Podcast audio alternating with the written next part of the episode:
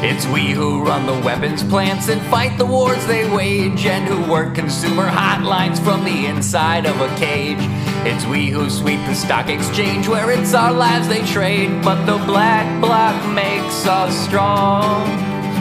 Solidarity forever, solidarity forever, solidarity forever, for the black bloc makes us strong. Suntem într-o zi de vineri, 22 ianuarie 2021. Eu sunt Marisioane, acesta este Pod Zilnic, un podcast despre știrile zilei dintr-o perspectivă independentă. Stai cu mine, vorbim despre ce ni se întâmplă și căutăm soluții pentru toate problemele cu care ne confruntăm. Astăzi despre dezvăluirile Vioricăi Dăncilă. Aceasta povestește cum ar fi fost trădată de colegi la moțiunea de cenzură. Nici Rareș Bogdan nu renunță la atacul lansat împotriva lui Ludovic Orban. Ne ocupăm puțin și de biserică. După, după trafalet s-a trecut la sfințirea cu ștampila. Încercăm să înțelegem și care este scandalul dintre Olivia Ster și Mircea Cărtărescu.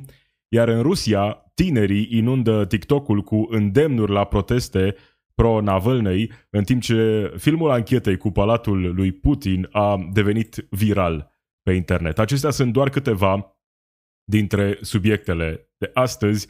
Începem cu Viorica Dăncilă. Dacă îți era dor de Viorica Dăncilă, dacă ai simțit lipsa în ultimul an, ei bine, Viorica Dăncilă revine pentru moment în prim plan și rupe tăcerea la Antena 3 într-un interviu exclusiv cu Răzvan uh, Dumitrescu la Subiectiv, în care vorbește despre ce s-a întâmplat în PSD în perioada în care ea a fost președinte, în perioada în care a fost uh, președinte de partid, premier în același timp, uh, o perioadă interesantă pentru PSD, la fel de interesantă sau poate chiar mai interesantă pentru România, în care s-au întâmplat multe lucruri în premieră, nu?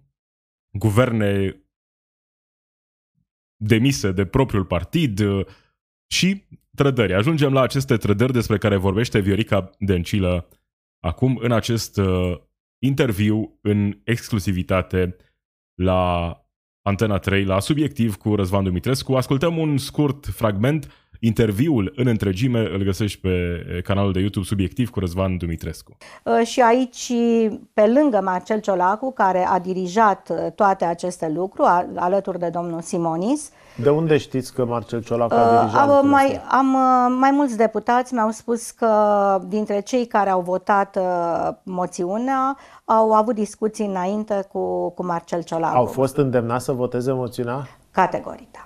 De către și domnul Ciolacu. haideți să vă dau un vă singur exemplu, tot legat de domnul Paul Stănescu. Exact în ziua moțiunii de cenzură, i-a spus unui deputat de la Olt că nu va mai fi pe liste.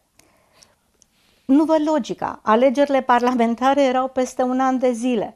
Deci, de ce tocmai în ziua moțiunii trebuia să-i spui cuiva că nu se va mai regăsi pe liste, astfel încât uh, persoana... Da, acestea sunt în mare declarațiile Vioricei Dăncilă, care lansează o carte, a lansat-o deja din ce am înțeles, o carte în care vorbește despre aceste evenimente în care a fost implicată, cu aceste trădări din PSD, uh, cu aceste uh, planuri ascunse ale colegilor de a o demite pe ea. Interesante dezvăluirile, nu e cel mai important subiect acesta în acest moment, dar am zis că poate ne era dor puțin de Viorica Dăncilă și aveam nevoie de un alt subiect. Să uităm pentru un moment de pandemie, se aduce aminte de vremurile cele mai bune, în care era haios să știm că, deși avem probleme, nu erau probleme la fel de mari ca cele de astăzi. Nu aveam pandemie, nu aveam încă această criză economică și ne puteam amuza pe seama unor declarații făcute de Viorica Dăncilă, de alți membri ai guvernului. Erau mai haioase acele vremuri, nu? Că n-ar fi fost uh, uh probleme și atunci, au fost uh, protestele, dar în momentul în care a venit Viorica Dăncilă, uh, au fost și multe zile haioase. Orice ai spune, uh, nu poți să negi treaba aceasta. De asta zic, hai să vorbim despre Viorica Dăncilă acum la sfârșit de săptămână cu aceste acuzații că a fost trădată și că, de fapt, uh, PSD a luptat pentru ca moțiunea aceea de cenzură să treacă. Deci n-a avut nicio legătură cu faptul că ea uh, a pierdut alegerile prezidențiale, că a fost uh, umilită, am putea spune, în uh, turul al doilea. Marcel Ciolacu a fost și el invitat, tot la Antena 3, tot la subiectiv cu Răzvan Dumitrescu și a fost întrebat uh, despre aceste acuzații, care este reacția. De la organizația Buzău sau de la organizația din Olt, condusă de domnul Stănescu și cea din Buzău condusă de mine, n-a plecat niciun parlamentar. Oricâtă frustrare avea, oricâtă supărare avea, nu pot să inventeze altă matematică decât cea existent. Domnul Tăricianu a ieșit de la guvernare și în momentul acela a rămas un vid matematic de voturi.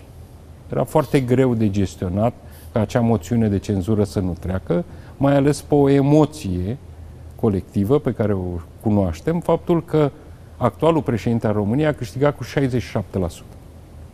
Da. Acela a fost momentul în care Viorica Dăncilă a plecat de la guvernare după acea moțiune de cenzură în care, la un moment dat, Ponta era văzut ca un erou pentru că el a luptat pentru a aduna acele voturi la un moment dat, apoi sigur s-au schimbat lucrurile. A fost o perioadă interesantă cu multe trădări, se pare, uh, trădări care acum sunt uh, expuse în spațiul public. Viorica Dăncilă trădată de colegii din PSD, așa cum susține ea. Colegii, sigur, neagă lucrul acesta. Viorica Dăncilă a revenit acum în centrul atenției pentru moment, deoarece are această carte în care vorbește despre lupta pentru putere din culisele PSD. Ce viitor mai are Viorica Dăncilă în politică? Cred că niciunul. Nu-mi imaginez un viitor în care Viorica Dăncilă să revină cumva în prim plan uh, politic în vreun fel în România în perioada următoare. Dacă PSD-ul își va dori vreodată să revină la uh, era Viorica Dăncilă, cred că își va semna singur condamnarea la moarte politică. Are nevoie de multe reforme acest partid, de alți oameni, cu siguranță, de alți oameni, de voci noi care să promoveze politici de centru-stânga în România. Sigur, Viorica Dăncilă nu e persoana potrivită pentru a face lucrul acesta. Uh, ăsta e și motivul pentru care nu cred că Viorica Dăncilă, adică sunt sigur că Viorica Dăncilă nu are un viitor în politică. A lansat acum această carte, uh, speră să vândă câteva copii și este luată în seamă, vorbesc și eu despre ea, pentru că a fost totuși premier, pentru că ne-a oferit uh, suficiente momente în care ne-a pus așa zâmbetul pe buze, nu? Am avut multe momente uh, interesante cu Viorica Dăncilă și cred că după această lansare de carte putem să trecem cu totul peste această etapă din istoria României, etapa Viorica Dăncilă la guvernare. Trădările reale sau imaginare din PSD sunt mult mai puțin importante în acest moment. Importante poate doar pentru Viorica Dăncilă și pentru cei direct implicați. Pentru noi, mai puțin. Aceasta a fost și este Viorica Dăncilă. Acesta este scandalul din PSD. Nu puteau oamenii de la PSD să stea deoparte când au văzut că e motiv de scandal în PNL. Au zis, avem nevoie și noi de scandalul nostru, nu ne putem lăsa mai prejos. Scandalul din PNL îl are în prim plan pe Rareș Bogdan, care reia cumva atacul la Ludovic Orban, spunând că trebuia să plece când am pierdut alegerile într-un uh, interviu pentru Libertatea. Inițial, acele afirmații în care îl critica pe Ludovic Orban, spunând că se crede lupul alfa, că i s-a umflat capul uh, la guvernare, au fost făcute la Alef News. Acum a acordat un interviu și pentru Libertatea, în care spune că, de fapt, nu a fost neapărat uh, un atac împotriva lui Ludovic Orban, a fost mai mult o analiză a ceea ce s-a întâmplat uh, în ultimul an în PNL, printre problemele pe care le identifică Rareș Bogdan în PNL, printre motivele pe care le identifică motive pentru care PNL a pierdut alegerile parlamentare, e faptul că a acceptat uh, foarte mulți traseiști în partid, au spus că nu-i vor primi, i-au primit, uh, multe, multe greșeli de genul acesta, numai că în acest moment Rareș Bogdan s-a trezit uh, oarecum fără susținere în acest atac. După ce cel mai probabil președintele Claus Iohannis i-a spus da, e ok, poți să-l ataci pe Orban, dar nu ăsta e momentul potrivit uh, pentru atacul final. Hai să mai lăsăm până prin primăvară-vară, atunci probabil va veni um, atacul acela serios înainte de congres și Ludovic Orban va fi debarcat sau se va încerca debarcarea lui din, de la conducerea Partidului Național Liberal. Asta se va întâmpla cu siguranță la un moment dat și cel mai probabil uh, va fi o încercare reușită a lui Rareș Bogdan și a celor care îl susțin pe Rareș Bogdan, sau nu neapărat pe Rareș Bogdan direct, cât susțin atacul acesta împotriva lui Ludovic Orban în perioada următoare, numai că probabil mesajul pe care l-a transmis președintele Claus Iohannis a fost uh, da, îmi place inițiativa, dar hai să, hai să mai așteptăm puțin, că nu e acesta momentul potrivit pentru atacul final împotriva lui Ludovic Orban. Hai să ne ocupăm puțin și de biserică. Biserica Ortodoxă a lăsat, a lăsat anul acesta trafaletul și a trecut la sfințirea cu ștampila. Ne aducem aminte de acel moment uh, în perioada sărbătorilor, acum, nu știu, uh, un an, doi ani, în urmă cu ceva timp, când uh, acea imagine cu un preot care sfințea o încăpere cu trafaletul s-a viralizat peste tot pe internet. Am zis, uite, biserica a trecut la tehnologie modernă de sfințire a caselor enoriașilor cu trafaletul. Da? Acum, în 2021, avem o nouă etapă în evoluția sfințirii caselor enoriașilor, avem sfințirea cu ștampila.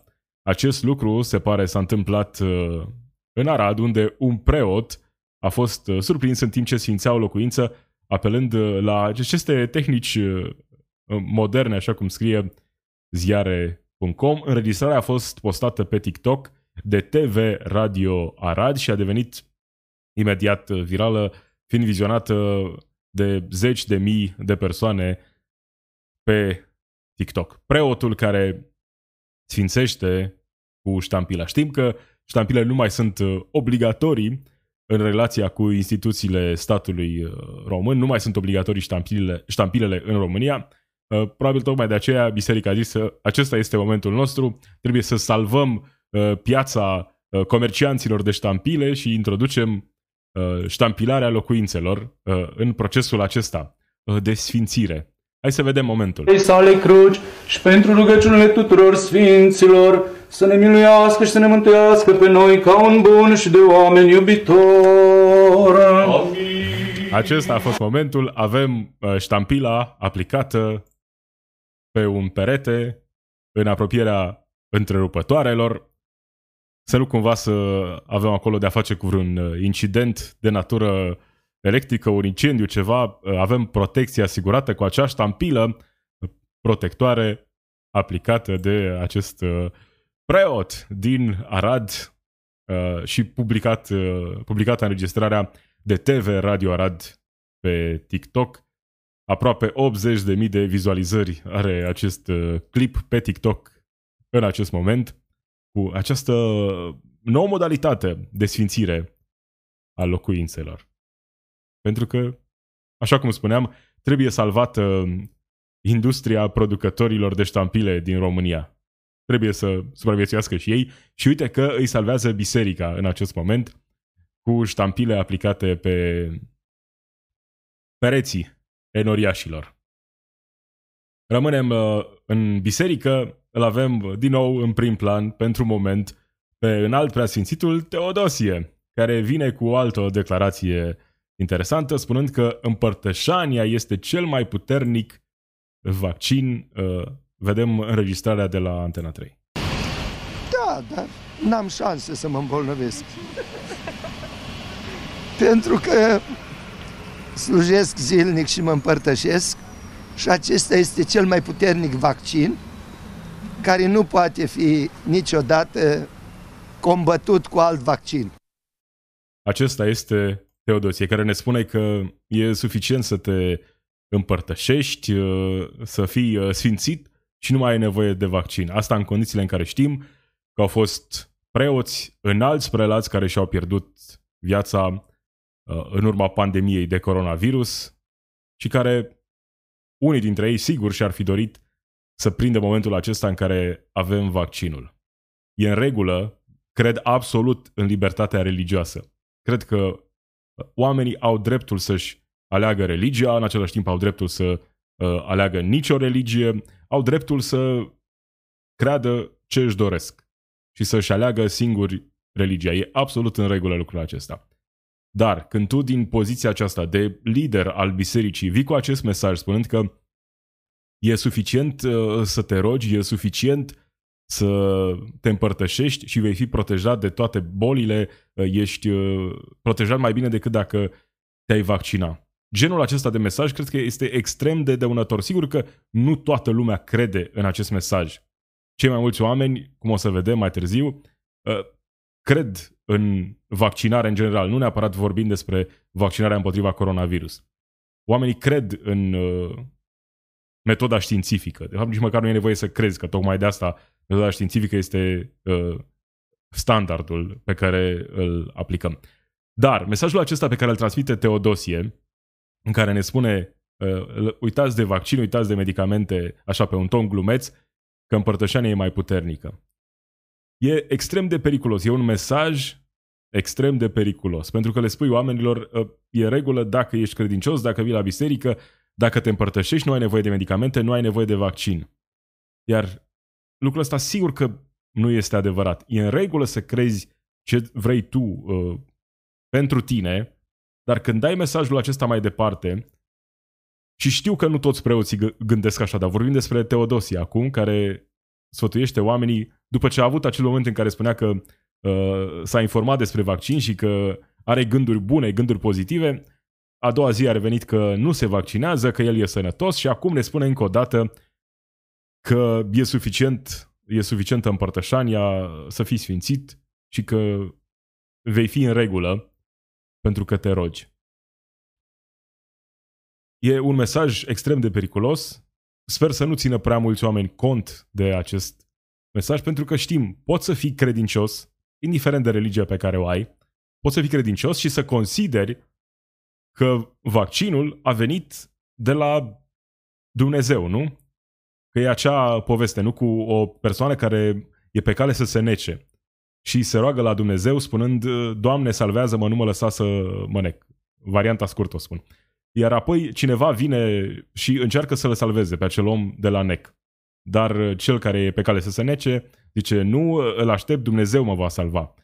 Și episodul ăsta se repetă de vreo trei ori cu trei persoane care încearcă să-l salveze.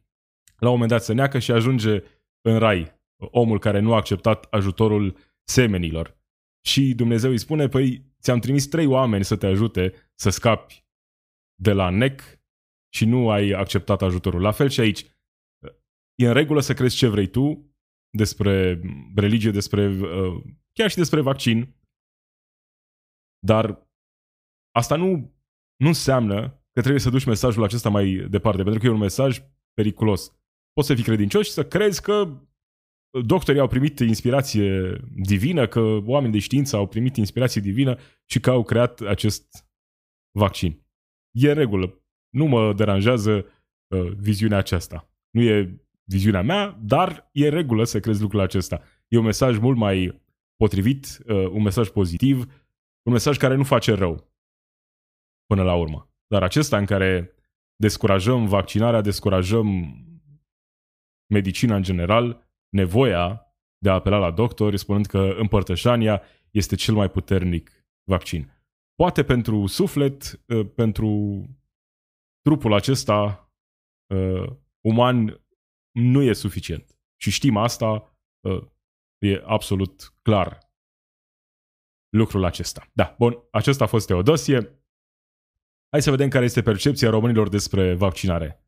Percepție care s-a îmbunătățit uh, în ultima perioadă. A început campania de vaccinare la sfârșitul anului trecut.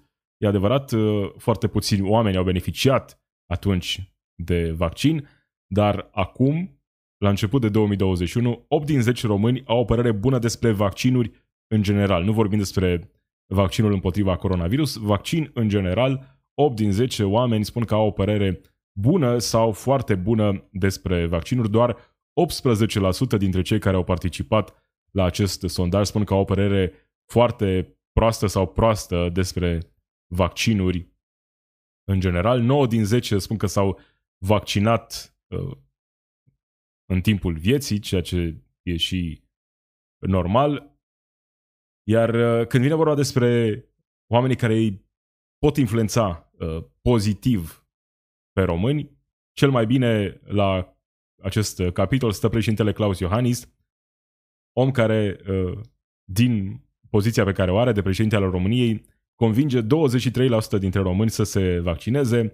Oamenii mai au încredere și în Raed Arafat uh, în acest, la acest capitol, uh, în Adrian Străinu Cercel și Alexandru Rafila. În acest moment, procentul celor care vor să se vaccineze acum a crescut, e în jur de 40%, iar procentul acesta e în creștere pentru că pe lângă cei care spun că vor să se vaccineze acum, sunt foarte mulți care spun că probabil se vor vaccina, iar numărul acesta sigur va crește în perioada următoare. Avem și o strategie neobișnuită de vaccinare în Indonezia. Acolo tinerii și influencerii primesc mai întâi vaccinul. Da, asta s-a întâmplat în Indonezia. În Indonezia, influencerii au fost vaccinați primii pentru a-i, pentru a-i convinge pe sceptici să le urmeze exemplul. Sigur, nu toată lumea a fost mulțumită de această alegere în care influencerii au primit mai întâi vaccinul. Imaginează-ți că în România vaccinul ar fi fost administrat prima dată influencerilor uh, de pe YouTube, TikTok, Instagram, uh, Shelly, Dorian Popa, mai știu eu cine, ar fi primit vaccinul mai întâi și nu oamenii care au într-adevăr nevoie în primul rând să fie vaccinați. Uh, interesantă strategie în uh, Indonezia. E bine că n-am mers și noi pe această uh, variantă. Autoritățile sigur au venit cu o explicație spunând că au folosit uh, exemplul influencerilor pentru a le arăta oamenilor că vaccinările sunt sigure și importante. Dar nu cred că au reușit să convingă prea mulți oameni cu acest mesaj. Hai să le dăm uh, tinerilor influenceri vaccinul prima dată, iar voi, cei mai în vârstă, cei mai bolnavi, mai așteptați puțin. Hai să vorbim și despre Olivia Stern. E un scandal care a izbucnit în această săptămână după ce Mircea Cărtărescu ar fi postat pe Facebook că s-a vaccinat, apoi a venit Olivia Stern și l-a acuzat că a folosit uh, în exprimarea sa pe Facebook uh, forma greșită uh, a cuvântului dragă, apoi Cărtărescu a revenit spunându-i că nu, că el avea dreptate, Olivia Ster a revenit încă o dată spunând că stai, că și tu ai folosit forma greșită care ai spus că am folo- pe care ai spus că am folosit-o eu într-o altă postare. Și într-un final și-a cerut scuze pentru că l-a acuzat pe Mircea Călătărescu că nu știe regulile de scriere ale limbii române, a verificat și ea în uh, dicționar, a văzut că a greșit, dar spune că uh, a greșit uh, criticându-l pentru că ar fi fost orbită de certificatul de vaccinat pe care acesta l-ar fi postat pe Facebook. Acesta este scandalul când uh, un scandal pornește de la un motiv atât de superficial și dacă Mircea Cărtărescu ar fi greșit în exprimarea lui pe Facebook. E atât de puțin relevant în toată situația asta, uh, în contextul în care vorbim despre utilitatea vaccinului, de motivele pentru care Olivia Ster din nou uh, revine în centrul atenției cu propaganda ei antivaccinistă. Ea are experiență în domeniul acesta, de foarte mulți ani activează pe internet promovând tot felul de informații false despre vaccinare. E antivaccinistă convinsă, iar acum a simțit uh, probabil nevoia să atragă atenția, pentru că a văzut că sunt atât de mulți alți antivacciniști care beneficiază de atenție în România și probabil s-a simțit ignorată. Cum? Uh, numai uh, Diana Șoșoacă să apară la televizor vorbind împotriva vaccinării? Trebuie să, să intre în conversație și Olivia Ster. Și uite, și-a găsit momentul acesta în care l-a criticat pe Cărtărescu pentru că nu cunoaște limba română, se pare, uh, și că s-ar fi vaccinat și că a promovat vaccinarea pe Facebook. Când Olivia Ster promovează de ani de zile acest mesaj antivaccinist pe Facebook și a convins foarte mulți oameni, în special mame, să nu-și vaccineze copiii, spunând că este periculos, citând studii care au fost între timp uh, total uh, dovedite a fi false de-a lungul anilor, dar Olivia Ster continuă cu această încercare a ei de a descuraja vaccinarea. Pentru că ea nu vede că doar acest vaccin ar fi periculos, ci în mintea ei probabil toate vaccinurile sunt periculoase.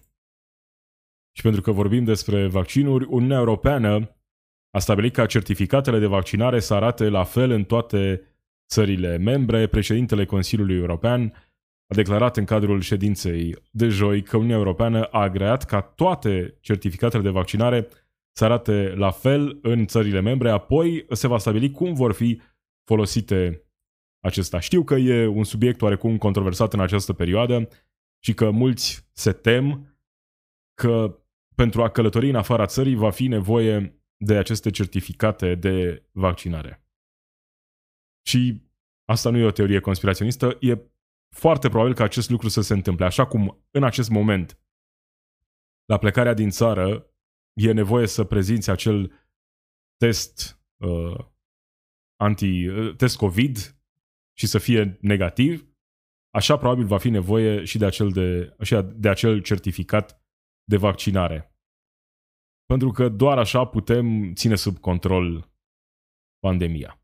Asta nu înseamnă că oamenii ar trebui să fie obligați să se vaccineze, oricum, sigur, nu în acest moment, dar mi se pare clar că aceasta este direcția în care se va merge și că la un moment dat, sigur, va fi nevoie de aceste certificate. Nu acum, pentru că procentul persoanelor vaccinate la nivelul Uniunii Europene e încă extrem, extrem de mic. La un, dar, la un moment dat, sigur, mai mult ca sigur, va fi nevoie de acest uh, certificat de vaccinare pentru a pleca din țară și e oarecum logic, așa cum ai nevoie de acel test uh, COVID, așa va fi nevoie probabil și de certificatul de vaccinare la un moment dat pentru a dovedi că ești vaccinat și că nu, ești, nu reprezinți un pericol pentru oamenii care călătoresc cu tine, de exemplu, în avion, pentru oamenii cu care te vei întâlni în țara pe care o vizitezi. Sunt lucruri extrem de simple. Am avut, chiar ieri, nu a fost un caz de o persoană care se deplasa spre Spania, cred, a venit într-adevăr cu un test COVID negativ la îmbarcarea în avion, iar apoi, în timpul cursei, s-a făcut rău și a fost uh, nevoit pilotul să aterizeze la Timișoara de urgență pentru a-i se acorda persoanei asistență medicală. Și s-a dovedit că, da, într-adevăr, acea uh, femeie avea coronavirus, i s-au făcut mai multe teste, toate pozitive. Pentru că, sigur, o altă problemă e legată de felul în care sunt făcute aceste teste. Știm cum se fac, de exemplu, analize medicale în România atunci când uh, mergi la un cabinet privat unde se fac analize medicale și ai nevoie, de exemplu, de analize pentru permisul de conducere.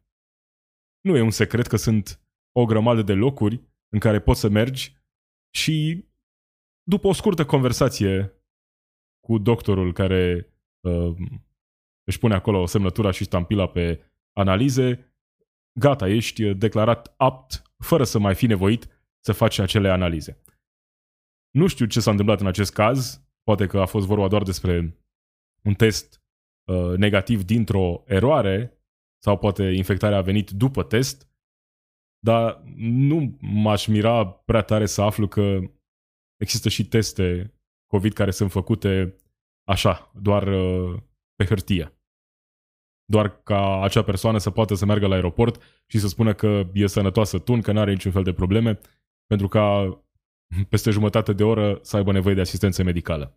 Deci, da, cred că la un moment dat vom avea acele certificate de vaccinare. Cel puțin așa par să stea lucrurile în acest moment. Vestea nu tocmai bună e că Pfizer a redus livrările de vaccinuri cu până la jumătate în unele țări din Uniunea Europeană, inclusiv pentru România, așadar primim doar 50% din volumul programat în condițiile în care sunt foarte mulți oameni care își doresc să se vaccineze și nu mai sunt locuri. Cei care au reușit zilele trecute să se vaccineze s-au programat pentru luna martie, uh, din ce am văzut în unele postări pe Facebook. Deci sunt ocupate inclusiv locuri la începutul lunii martie pentru că nu am primit dozele de care aveam nevoie. Știu că se vorbea la un moment dat, cred că Franța vrea să dea în judecată compania Pfizer pentru că nu și-a primit toate dozele necesare. În Parlamentul European se cere acum o lege care să le permită angajaților care lucrează online să se deconecteze de la muncă în afara programului de lucru, fără să fie penalizați. E vorba despre pericolul burnout-ului de acasă, așa cum scrie g4media.ro. Parlamentul European cere Comisiei Europene să promoveze un act legislativ care să garanteze angajaților dreptul de a se deconecta digital de la lucru fără repercursiuni negative. Lucrul acesta se întâmplă, se întâmpla și înainte, în funcție de uh, specificul locului de muncă, pentru că acum poți să lucrezi în unele domenii de oriunde ai fi, dacă ai acces la internet, poți să lucrezi. Sunt foarte multe domenii în care programul de lucru nu se încheie niciodată. Pentru că ești tot timpul disponibil pe telefon, ești tot timpul disponibil prin e-mail și sunt o grămadă de șefi care nu înțeleg că există un program de lucru și că, de exemplu, nu e ok să te sune la 10 seara uh, pentru a rezolva o problemă care, sigur, poate să aștepte și până a doua zi. E nevoie de legislație, dar mai mult decât de atât, e nevoie de mai multă putere a angajatului în acest uh, raport cu șefii. Pentru că și având acea lege, e ok, e o protecție în plus pe care o ai, dar în același timp uh, e oarecum ușor de înțeles cum din postura de angajat îți este greu să spui, știi, uh, domnul șef, uh, eu sunt în afara orelor de muncă. Sunt unii care pot să facă asta, dar depinde și de situația materială, socială în care te afli în acel moment pentru a avea curajul să, să vii cu o astfel de replică. Hai să vedem ce se mai întâmplă în Rusia. Acolo tinerii inundă TikTok-ul cu îndemnuri la proteste pro-Navâlnei, în timp ce filmul anchetei cu Palatul lui Putin a devenit viral, așa cum scrie libertatea.ro. Autoritățile ruse au cerut joi platformei TikTok să șteargă clipurile care îndeamnă la proteste și au anunțat că vor sancționa persoanele care cheamă lumea în stradă la un mare meeting ce ar urma să aibă loc sâmbătă pentru susținerea liderului opoziției, Alexei Navalny, scrie publicația The Moscow Times, sunt uh, anunțate mai multe proteste neautorizate în cel puțin 50 de orașe din Rusia. Aceste proteste au fost promovate viral de tineri pe TikTok, numai pentru că uh, în Rusia și în multe alte țări, de altfel, libertatea de exprimare nu prea mai există. Autoritățile cer acum TikTok să șteargă toate clipurile acestea cu îndemne la proteste. Pentru că sunt atâția oameni care vorbesc despre libertate, libertatea de exprimare, dar se referă de cele mai multe ori la libertatea lor de exprimare, la libertatea lor în general, nu la libertatea altora de a avea alte opinii, de a avea alte viziuni asupra felului în care ar fi, ar trebui, de exemplu, guvernată o țară.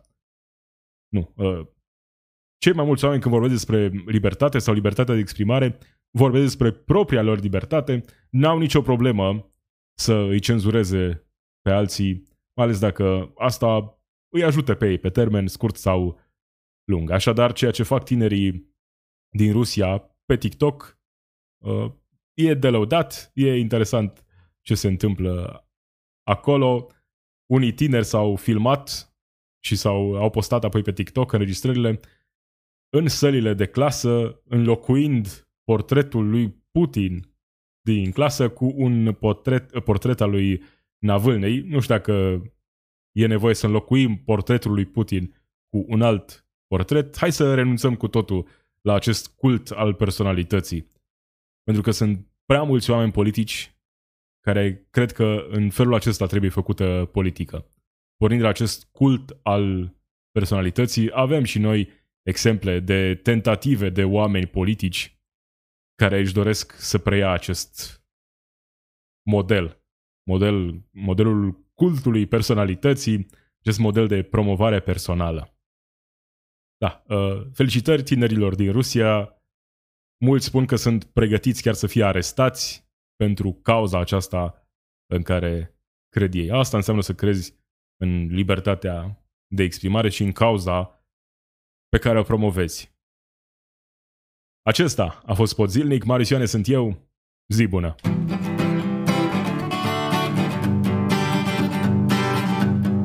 It's we who run the weapons plants and fight the wars they wage, and who work consumer hotlines from the inside of a cage. It's we who sweep the stock exchange where it's our lives they trade, but the black bloc makes us strong. Solidarity forever, solidarity forever, solidarity